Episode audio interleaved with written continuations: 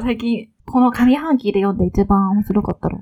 でも、のぞみだってなんか、ちょっと意味わかんないぐらい本読んでますよね。なんかニュースレター見るたびに今週の本とかって4冊ぐらい書いてあって。はい。なんか本を読むためだけにしか生きてない人でもこんなに読めないと思うんだけどって思いながらいつも見てます。そんな中で、はい。そんな中で私上半期、うん。そう一番良かったなと思ったやつ、うん。ナンバーなんですけど、いいですか？な、ナンバー？はい、はい。雑誌のナンバー。ああ、え、スポーツの雑誌ですよね。そうそう。雑誌のナンバーが、ミキさんから今、週読んでて、みたいな。ハードル上げられた後に雑誌なんですげえ、すげえ心苦しいんですけど。いいえ、いいえ、いいえ、いいなんで、なんでですか？なんでナンバーがいいんですか？そのナンバー、去年かな、の号で、えっと、藤井聡太特集っていうのをやったんですよ。将棋うんうん。え、将棋ってスポーツなんだ。そう、だから、ナンバーで将棋っていうものを特集するのは、それが初めてだったんですよ。あ、なるほど、なるほど。で、それがバカ売れしたらしくて。なんかナンバーすごいじ大丈夫？自己否定みたいになってない？はい。でも一応あの、ヨーロッパとかだと、その、スポーツ選手権の中にチェスは確か入るんですよ。あ、そうなんだ。まあ、なので一応、なんですか、その、スポーツっていうものの定義の中に、まあ一応入れるのは OK みたいなことになるかもしれないっていう理解のもと、納得させたんですけど、まあでもとはいえ、え、スポーツじゃないじゃんみたいなのあるじゃないですか。うん、そうそう。で、私がすげえ良かったなと思ったのはナンバー5です。1018号かなはい。これは2回目の将棋特集で、多分、1回目がすげえ売れたので、あ、なるほど。どっちもじゃあ藤井君を使ってるんですね。あ、もう2匹目の土壌感がえぐいんですけど、あうんうん、これの中にあった、なんかインタビュー記事が私は上半期読んだものの中で一番良かったんですよ。その、しかも表紙になってる藤井聡太くんじゃなくて、その、長瀬拓也さんっていう、今の将棋界を引っ張る、今28かな ?9 かなはい。まあ、藤井くんの話はもうそこら中で出てるし、みんなもう注目だから、まあまあいいいいんですよ。もうそその、いくらでもこすられてるんで。うん。もういいんですけど、この、長瀬さんのインタビューがめちゃくちゃ良かったんですよ。へー。で、なんかどんな人なのかで言うと、なんていうんですか、ミキさん何回か前の、その、えー、っと、ポッドキャストの中で、やっぱり私人が出てくるものが好きみたいな話あったじゃないですか。あ、はいはい。私も将棋好きなんですけど、将棋やってる人見るのがすげえ好きなんですよ。はい。なんか、ただ将棋が上手いみたいなことっていうよりかは、うん。なんかその中に見える、まあ、何かみたいなのがあるのがすごい好きなんですけど、藤井君って、まあ、強いんですよ。強いし素晴らしいんですけど、うん。あの、AI との一致率みたいなのがよくテーマに上がるんですよね。AI が指す最善手を指し続けましたとか、AI も気づかない手を指しましたみたいな文脈で扱われることがまあ多いんですけど、この長瀬さんって、まずあだ名が軍曹っていうあだ名なんですよ。へー。もう、なんていうんですか、石にかじりついてでも刺すみたいな人なんですよね。めちゃくちゃ粘り強いんですよ、この人。うん。で、あの、去年か一昨年かの将棋の対、なんかとあるリーグ戦の企画で、うん、なんか努力か才能かみたいな、うんこうテーマのインタビューがあったんですよ。それは藤井聡太君が出てきて、天才だ、天才だ、みたいなことが言われてた、そうそう文脈の中での話だったんですけど、この長瀬さんって、もう将棋に才能はいらなくて必要なのは努力のみですっていうのをパキって言う人なんですよ。へもう全部努力です、みたいな。うん。すがすがしいですね。めちゃくちゃすがすがしい、すめちゃくちゃすがすがしいし、粘り強いしっていう人のインタビューなんですけど、うんうん、もう、なんていうんですか。読んでてね、辛くなるインタビューなんですよ。どうしてですか？もうね、学校が嫌いだったみたいな話がすげえ出てくるんですよね。へで、まあ、成績も悪かったし、運動もできないし、うん、学校行ったらいじめられてたし、みたいな話なんですよね。あ、そうなんだ。で、まあ、なんか普通に登校拒否でしたよ、みたいな。でずっと学校に行ったら保健室だったし、もう胃も痛かったし、中学はまあほとんど行ってないですね、みたいな。記憶にないっすよ、みたいな感じなんですよ。そうなんだ。で、そんな中でも、この将棋っていうものに、こう、一心不乱に努力するっていうので、なんかここまで来ましたみたいな。うんうんうん。もうなんかね、すごい、すごいんですよ。なんか小学校6年間でそれプロ養成機関に入るんですけど、将棋のね。はい。もうなんか、毎日毎日、この、もちろん将棋の練習もするし、小学生とか中学生で、なんかとある、こう、有名、大山康晴っていう、過去の大名人なんですけど、その人のこの過去の、この、取り、寄付その寄付って将棋のこの記録をまとめたやつ。はい、なんか楽譜みたいなやつですよね。あ、そうそうそうそう。あれが、はいあれをまとめた全集があって、合計2200曲入ってるんですよ。2200試合。はい。うん。全部並べるっていうのを17歳まで毎、毎日やるんですって。もう深夜12時から朝4時まで。毎日。えなんで大山先生ってこここうやったんだろうとか、相手ってへなんでこえうしたんだろうみたいなことを、2200をしかも10周したんですね。2万2000回。毎日深夜4時間。えなんでできるのそんなことか。え？え？え？すごい。っていう人が言ってんすよ。将棋に必要な努力だみたいなやつを読んで、もう圧倒されちゃって、なんていうんですか、その、学校が嫌いでいじめを受けてても、なんかもうみたいな話もそうだし、このこの人の考える努力のレベルって半端ねえなみたいなのを見ると、もう、度肝を抜抜かれるやつですね。もうね。うーん。これが、なんて言うんだろう。この上半期読んだものの文章の中ではもう圧倒的に心揺さぶられたテキストでしたね。しかもちょうど昨日勝ってますよ。長瀬さん？うん長瀬王座対久保九段の対局が昨日行われて、長瀬王座が110手で久保九段に勝ち、ランキング戦一組優勝を決めました。それ長瀬王座は初の一組優勝。だからもう自分、昨日ちょうど自己記録も更新した人ですよね。もう、その、竜王戦っていうタイトル、竜王戦っていう、まあそのタイトル戦だと思うんですけど、竜王戦のその1組っていうのって、もう、なんですか、えぐい人しかいないんですよ。まあそうなんだ。だそこで優勝、まああの、長瀬さん自体も今、将棋界の四天王って言われる一人なんですけど、うんうん。もうもうね、もうもうトップ、 top of top ですよ。うん。もう、昨日、その、相手の久保九段もめちゃくちゃ強い。私も久保先生大好きなんですけど、あ、そうなんですね。久保先生もかっこいいんですよ。なんかね、のぶしみたいな人なんですよ。不利な戦法で戦い続けるおじちゃんなんですけど、あ、本当だ、おじさんだった。めちゃめちゃおかっこいいんですよね、久保先生も。うん。アーティストって呼ばれてますよ。え、そうなんですか。さばきのアーティストって呼ばれてるんです。へえ。綺麗なんですよ、久保先生の将棋が。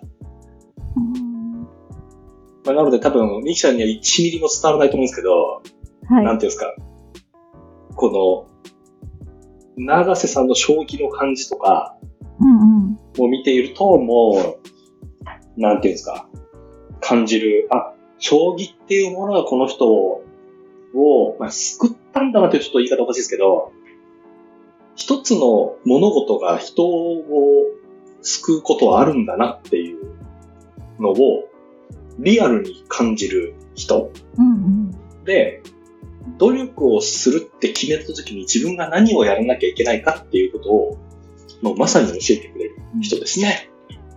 いや、すごかったですね。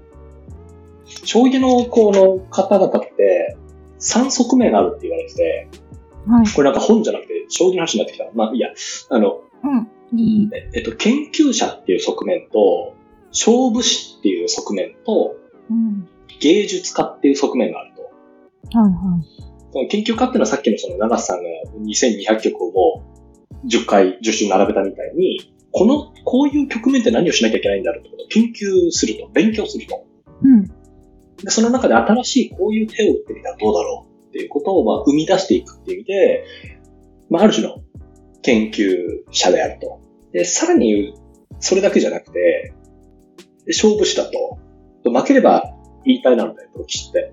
で、かつお金も入ってこないので、あの、プロ棋士ってみんな個人事業主なんですよ。ですよね。それはなんか3月のライオンで知りました。あまさに、そあの、さすが、3月の内容いろんなことを教えてくれますから。はい。そうなんですよ。なので、負けたらお金が入ってこないっていう中で、キリキリと勝負していく。し、結局どれぐらい研究しても目の前にある盤面はわかんない。このシーンでどうしたらいいかわかんないっていうことがあるわけですよ。そういう時にもう何かやらなきゃいけない。パスはできないので。うん、で、かつ、運で負けたってことはないわけですよ、正直。運の要素ないんで。だ常に自分に勝敗がかかってる意味で勝負し。だし、で、最後の一側面は、そんな中でも、美しい局面とか、美しい手を指すってことに対するこだわりって皆さんすごいあるんですよ。あ、そうなんだ。20代ぐらいの羽生善治先生が言ってるインタビューとか聞くと、ただ勝つってことにはもうあんまり興味がないですみたいな。もうその美しい勝ち方をするとか、美しい手を指すっていうことは、多分皆さんすごくやること。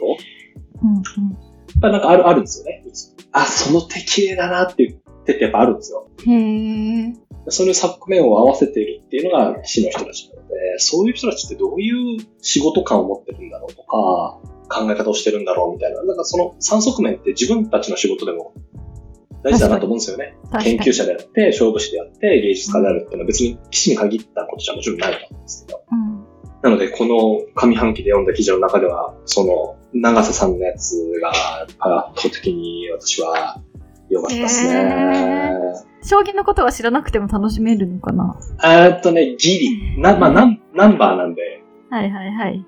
特にこの後、あの、パッと開いた一番最初のページあの、体操選手が出てくるんですけど、めちゃくちゃいい体してるんで、そこからまず。あ、じゃあ、はい。はい、楽しんでください。いろいろ楽しめる要素が、多角的に楽しめる雑誌なんですね、なんそうですね。本当に。素晴らしいですね、なんか。ぜひぜひ。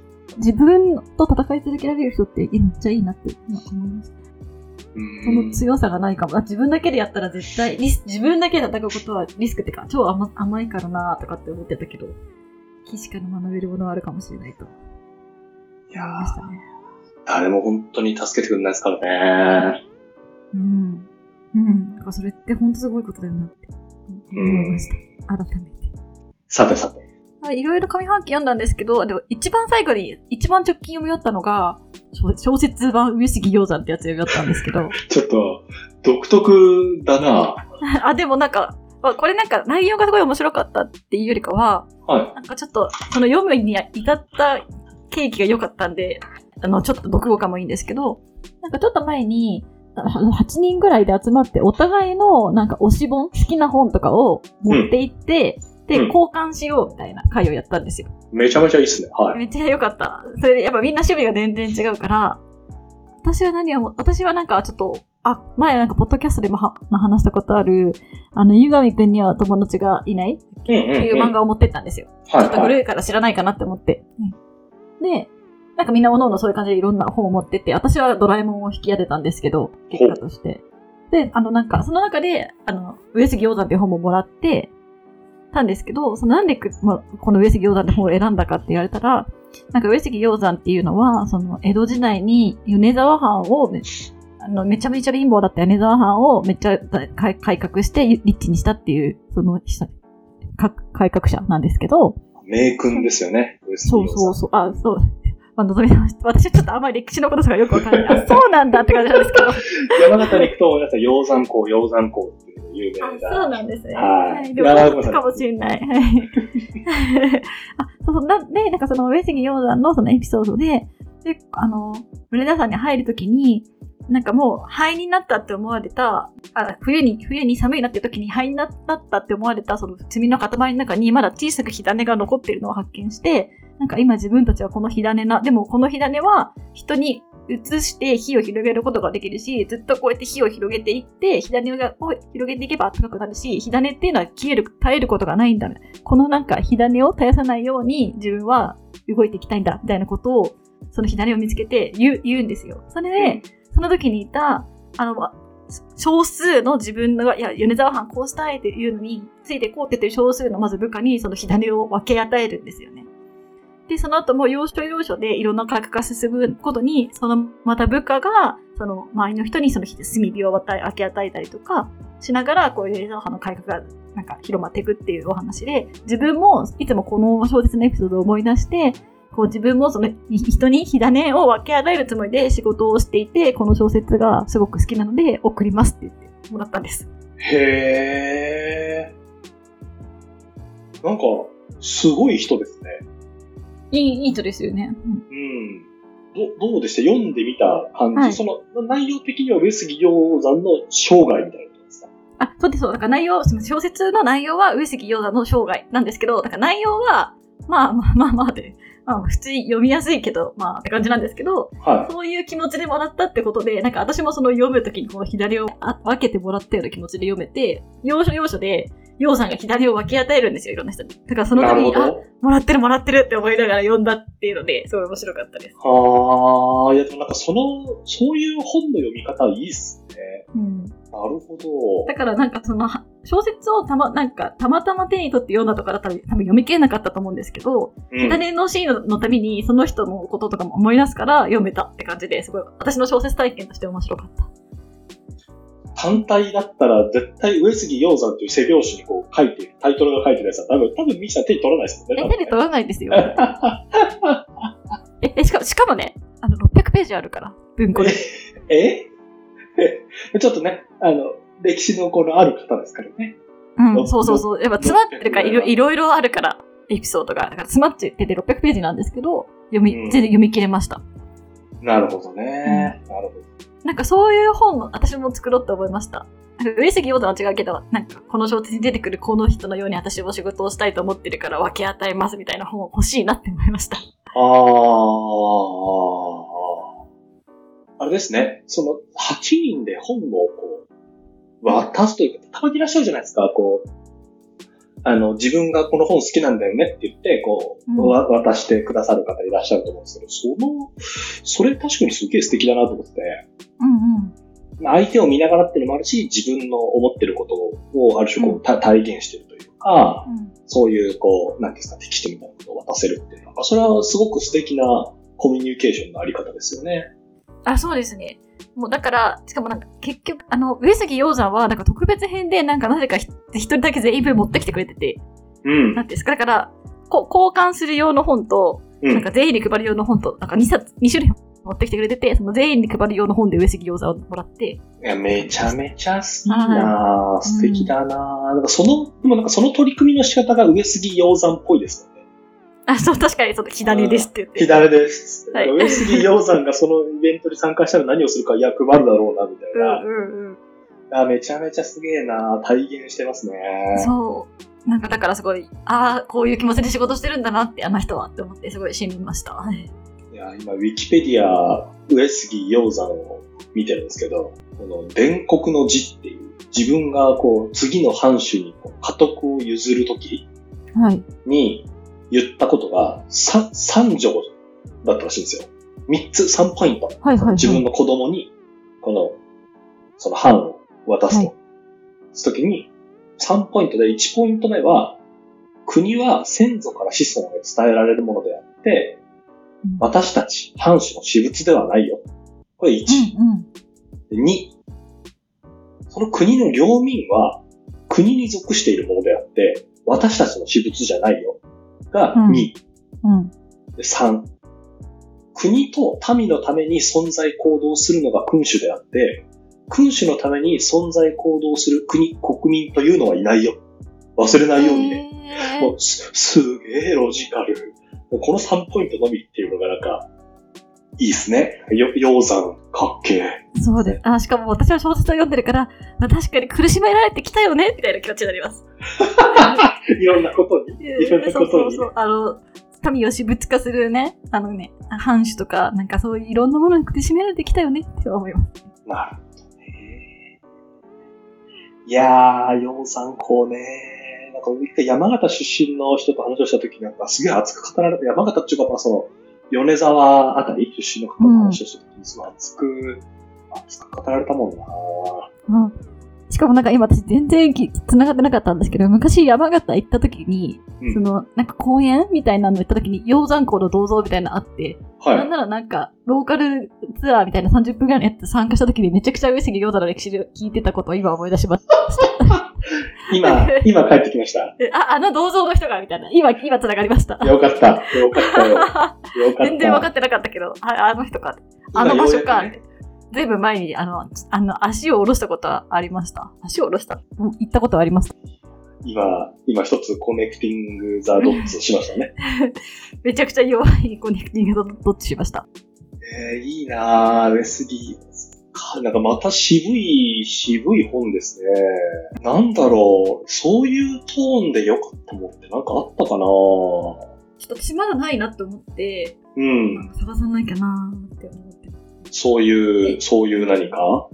押し付けたい好きな小説はいっぱいあるんですけど、こうなんかうん。そういう自分ってこういうマインドでやってるんでみたいなことをなんか体現する小説見つけたいなって思いました。あー、なるほどね。そういうのあるかな？あるかな？ないな？ないですね。うん。探探せば探していこうっていう感じです。